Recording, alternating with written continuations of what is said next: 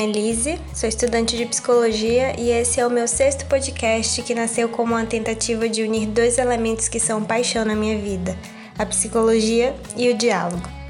No episódio de hoje eu gostaria de conversar um pouco sobre um assunto que Freud não explica, que é a arte de conviver com a ansiedade uma condição psicológica muito corriqueira em nossa contemporaneidade que se manifesta de diversas formas, entrando ou não na dimensão das patologias. Por falar nisso, eu preciso confessar a vocês que desde que eu comecei com o projeto do podcast, eu quis me distanciar ao máximo de falar sobre ansiedade e transtornos psicológicos no geral. Primeiro porque é difícil falar sobre ansiedade sem ser mais do mesmo, já que está todo mundo falando sobre isso. E segundo, porque é preciso ter muito cuidado ao se falar de patologia sem contribuir para o autodiagnóstico e também para a patologização da sociedade, né? Que já é uma coisa que acontece com muita frequência. Mas diante desse novo cenário de pandemia que estamos vivendo e a partir do meu princípio pessoal de tornar informações de qualidade mais acessíveis, eu apresento a vocês esse episódio para que você possa conhecer, refletir e entender mais sobre o que é a ansiedade. Para isso, teremos a companhia de duas pessoas super especiais, peritas nesse assunto.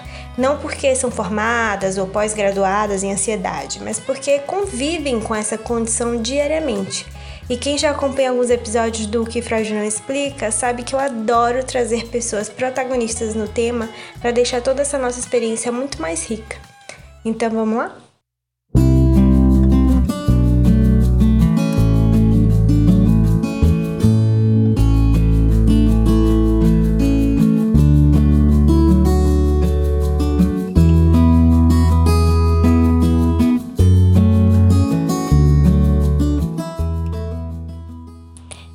Atrás, eu tinha ouvido falar em algum canal na televisão que a depressão era a doença do século. E logo no meu primeiro semestre de faculdade, já entrei na função de aprender tudo sobre esse transtorno, me especializar nele, trabalhar com ele e viver com o objetivo de ajudar pessoas depressivas. No entanto, ao passar dos anos, a palavra ansiedade começou a tomar consistência no meio da sociedade em geral, colocando em dúvida qual seria realmente essa tal de doença do século. O que aconteceu foi que, com o nível exorbitante de informações que a gente recebe por segundo, o fenômeno da ansiedade começou a se tornar algo exclusivamente patológico e ruim, excluindo a diferenciação de ansiedade como transtorno para ansiedade como sentimento. Segundo um artigo escrito por Ana Regina Castilho e outros, a ansiedade não patológica pode ser definida como um sentimento vago e desagradável de medo, apreensão caracterizado por tensão ou desconforto derivado de antecipação de perigo ou de algo desconhecido. Ou seja, é normal sentir ansiedade em momentos que somos obrigados a sair da nossa zona de conforto, por exemplo é totalmente esperado que você sinta ansiedade antes de fazer uma prova de um assunto que considere difícil, ou antes de uma entrevista de emprego que você deseja muito, ou de andar por uma rua que você considera perigosa. Até mesmo quem nunca ouviu falar sobre sentir as famosas borboletas no estômago antes de um evento específico, né? Alguns sintomas no aspecto cognitivo podem ser caracterizados por sentimentos subjetivos como apreensão, tensão, medo, tremores indefinidos, impaciência, entre outros. Já no aspecto somático, ou seja, naquilo que a gente percebe no nosso corpo, podemos sentir taquicardia, vômitos, diarreia, dor de cabeça, insônia etc. Esses sentimentos, eles na verdade não são prejudiciais ao nosso organismo, eles são benéficos. O quê? É exatamente isso que você ouviu. Justamente por ter esse aspecto de antecipar momentos de perigo ou momentos desconhecidos, o sentimento de ansiedade e seus sintomas atuam na função de preparar o nosso organismo para qualquer situação que nos demande alguma ação. Nesse sentido, a função da ansiedade é protegê-lo e não prejudicá-lo. Então, retomando os exemplos anteriores, é graças a esse sentimento de ansiedade que nós estudamos melhor para aquela prova ou revisamos alguns comportamentos esperados preparados para aquela entrevista e ativamos aquele processo de vigília, de atenção ao andar naquela rua deserta. Nesse período atual de pandemia do coronavírus, muitas pessoas se sentiram ansiosas justamente porque a maioria nunca havia experienciado um momento parecido como esse. Muitos questionamentos então começaram a surgir, como por exemplo: vou perder o emprego? Como eu vou trabalhar em casa? Será que eu ficarei protegido? Minha família vai ficar bem? Então esse tipo de apreensão e desconforto com o evento futuro é totalmente esperado, levando em conta todo o contexto que se revela. Mas, porém, contudo, todavia, o problema está quando essa ansiedade atua numa intensidade tão desproporcional que acaba perdendo um pouco da sua função protetiva. No DSM-5, que é o Manual Diagnóstico e Estatístico dos Transtornos Mentais, existem sete tipos de transtorno de ansiedade especificados, excluindo os que ocorrem por indução de medicamento ou por uma causa médica. São eles: transtorno de ansiedade de separação, mutismo seletivo, fobia específica, transtorno de ansiedade social, transtorno do pânico, agorafobia e transtorno de ansiedade generalizada. E embora o DSM peque na objetividade excessiva em classificar os transtornos de um ser humano totalmente subjetivo, a semelhança que todos esses sete transtornos trazem é o sofrimento clinicamente significativo ou prejuízo no funcionamento social, profissional ou em outras áreas importantes da vida do indivíduo. Ou seja, o sentimento de antecipação a uma ameaça futura é tão excessiva e tão persistente que causam prejuízos no funcionamento adequado da vida daquela pessoa. O indivíduo ele considera difícil controlar essa preocupação, podendo desregular várias noites de sono, desempenho no trabalho, faculdade, escola ou em se relacionar com as pessoas mesmo. Consegue então entender a diferença da função de uma ansiedade esperada para uma ansiedade como um transtorno? Bom, caso ainda não tenha ficado claro, agora eu vou trazer exemplos concretos das duas pessoas diagnosticadas com transtorno de ansiedade generalizadas, que é Bia, minha vizinha, e Laís, minha colega de faculdade. Oi, Bia. Oi, Laís. Tudo bem com vocês? Oi, Elise. Tudo bem, sim. Oi, Elise. Tudo bem? E você? Tudo ótimo comigo. Como vocês descobriram que tinha um, um, transtorno de ansiedade? A minha antiga psicóloga sugeriu que eu fosse ao psiquiatra. E chegando na consulta, a primeira coisa que o psiquiatra me perguntou foi por quanto tempo esses sintomas ansiosos estavam me persistindo em mim. E depois de eu responder, ele explicou que quando esses sintomas ansiosos persistem diariamente por mais de seis meses, isso caracteriza um transtorno. E foi aí que eu descobri que eu tenho um transtorno de ansiedade. Bom, como eu descobri o transtorno, na verdade, é, eu demorei um pouco para descobrir, para ter esse diagnóstico de transtorno de ansiedade, mas eu comecei a perceber que tinha alguma coisa errada quando esse meu sentimento, sabe, de ansiedade, de angústia começaram a atrapalhar nas minhas atividades cotidianas. Eu expliquei aqui que, embora possam ser semelhantes, há uma diferença na intensidade e na persistência dos sintomas de uma ansiedade comum para um transtorno de ansiedade propriamente dito. Quais foram os principais sintomas ou situações que fizeram vocês perceberem que havia algo fora do comum?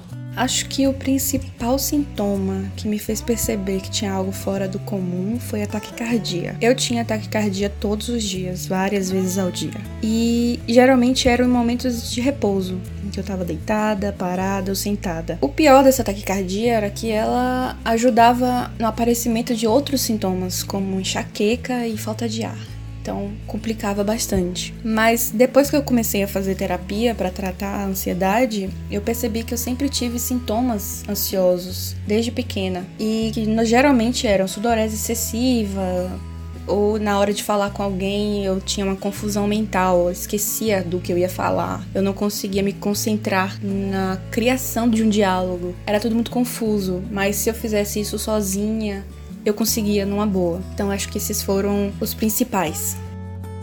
É, sempre que eu passava por qualquer nível de ansiedade, eu tinha muita febre, dor de cabeça, crises de vômito, dores no estômago. Porém, eu nunca associei isso ao fato de eu estar ansiosa. Eu achava que era por qualquer outro problema. Na verdade, eu não me percebia ansiosa, mas esses sintomas eles continuaram por muito tempo até que um amigo sugeriu que eu fosse a um psiquiatra, porque poderia ser, de fato, alguma coisa ligada à ansiedade. E aí eu fui no psiquiatra e tive o diagnóstico de transtorno de ansiedade. Qual o tipo de tratamento que vocês fazem atualmente? Acreditam estar ajudando? Eu faço tratamento medicamentoso junto com a terapia há mais de dois anos e eles se mostram muito eficientes para mim e foram foi a melhor escolha que eu fiz, foi começar o tratamento, principalmente a terapia. Mudou completamente a forma que eu vejo o mundo e que eu interpreto o mundo. É muito mágico. É, hoje em dia eu faço acompanhamento com psicóloga e com psiquiatra.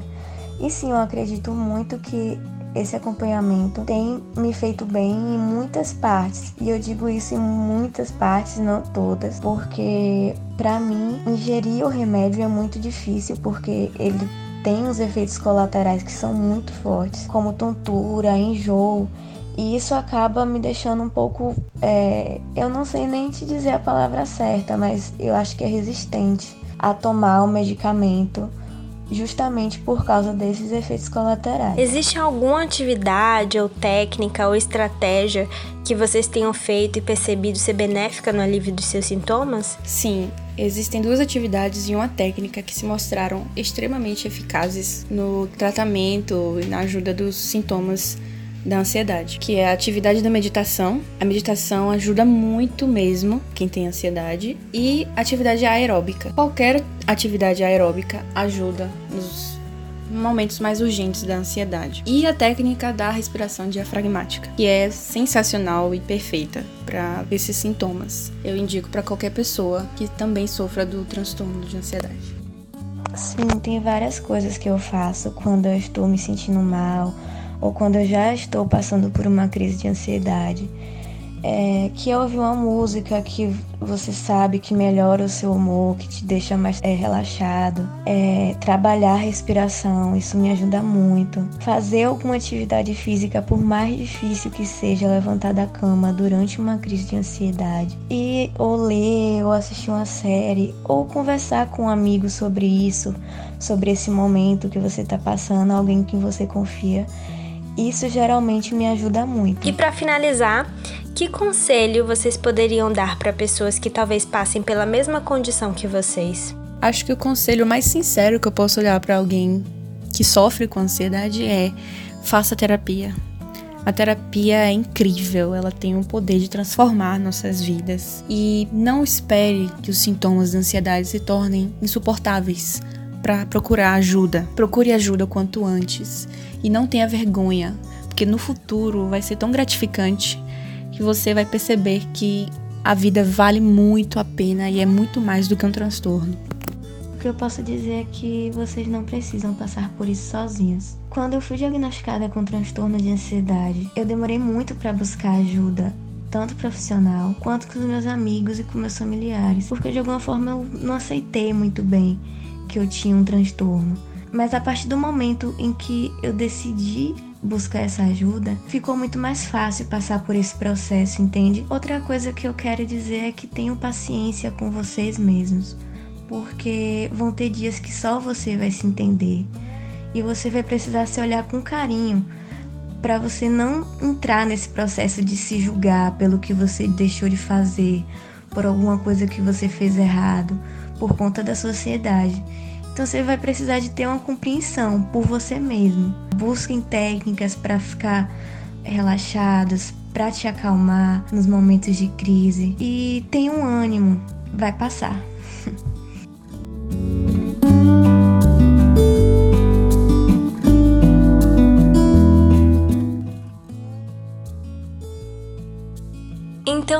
Isso, pessoal. Muito obrigada, meninas, por terem participado do episódio de hoje.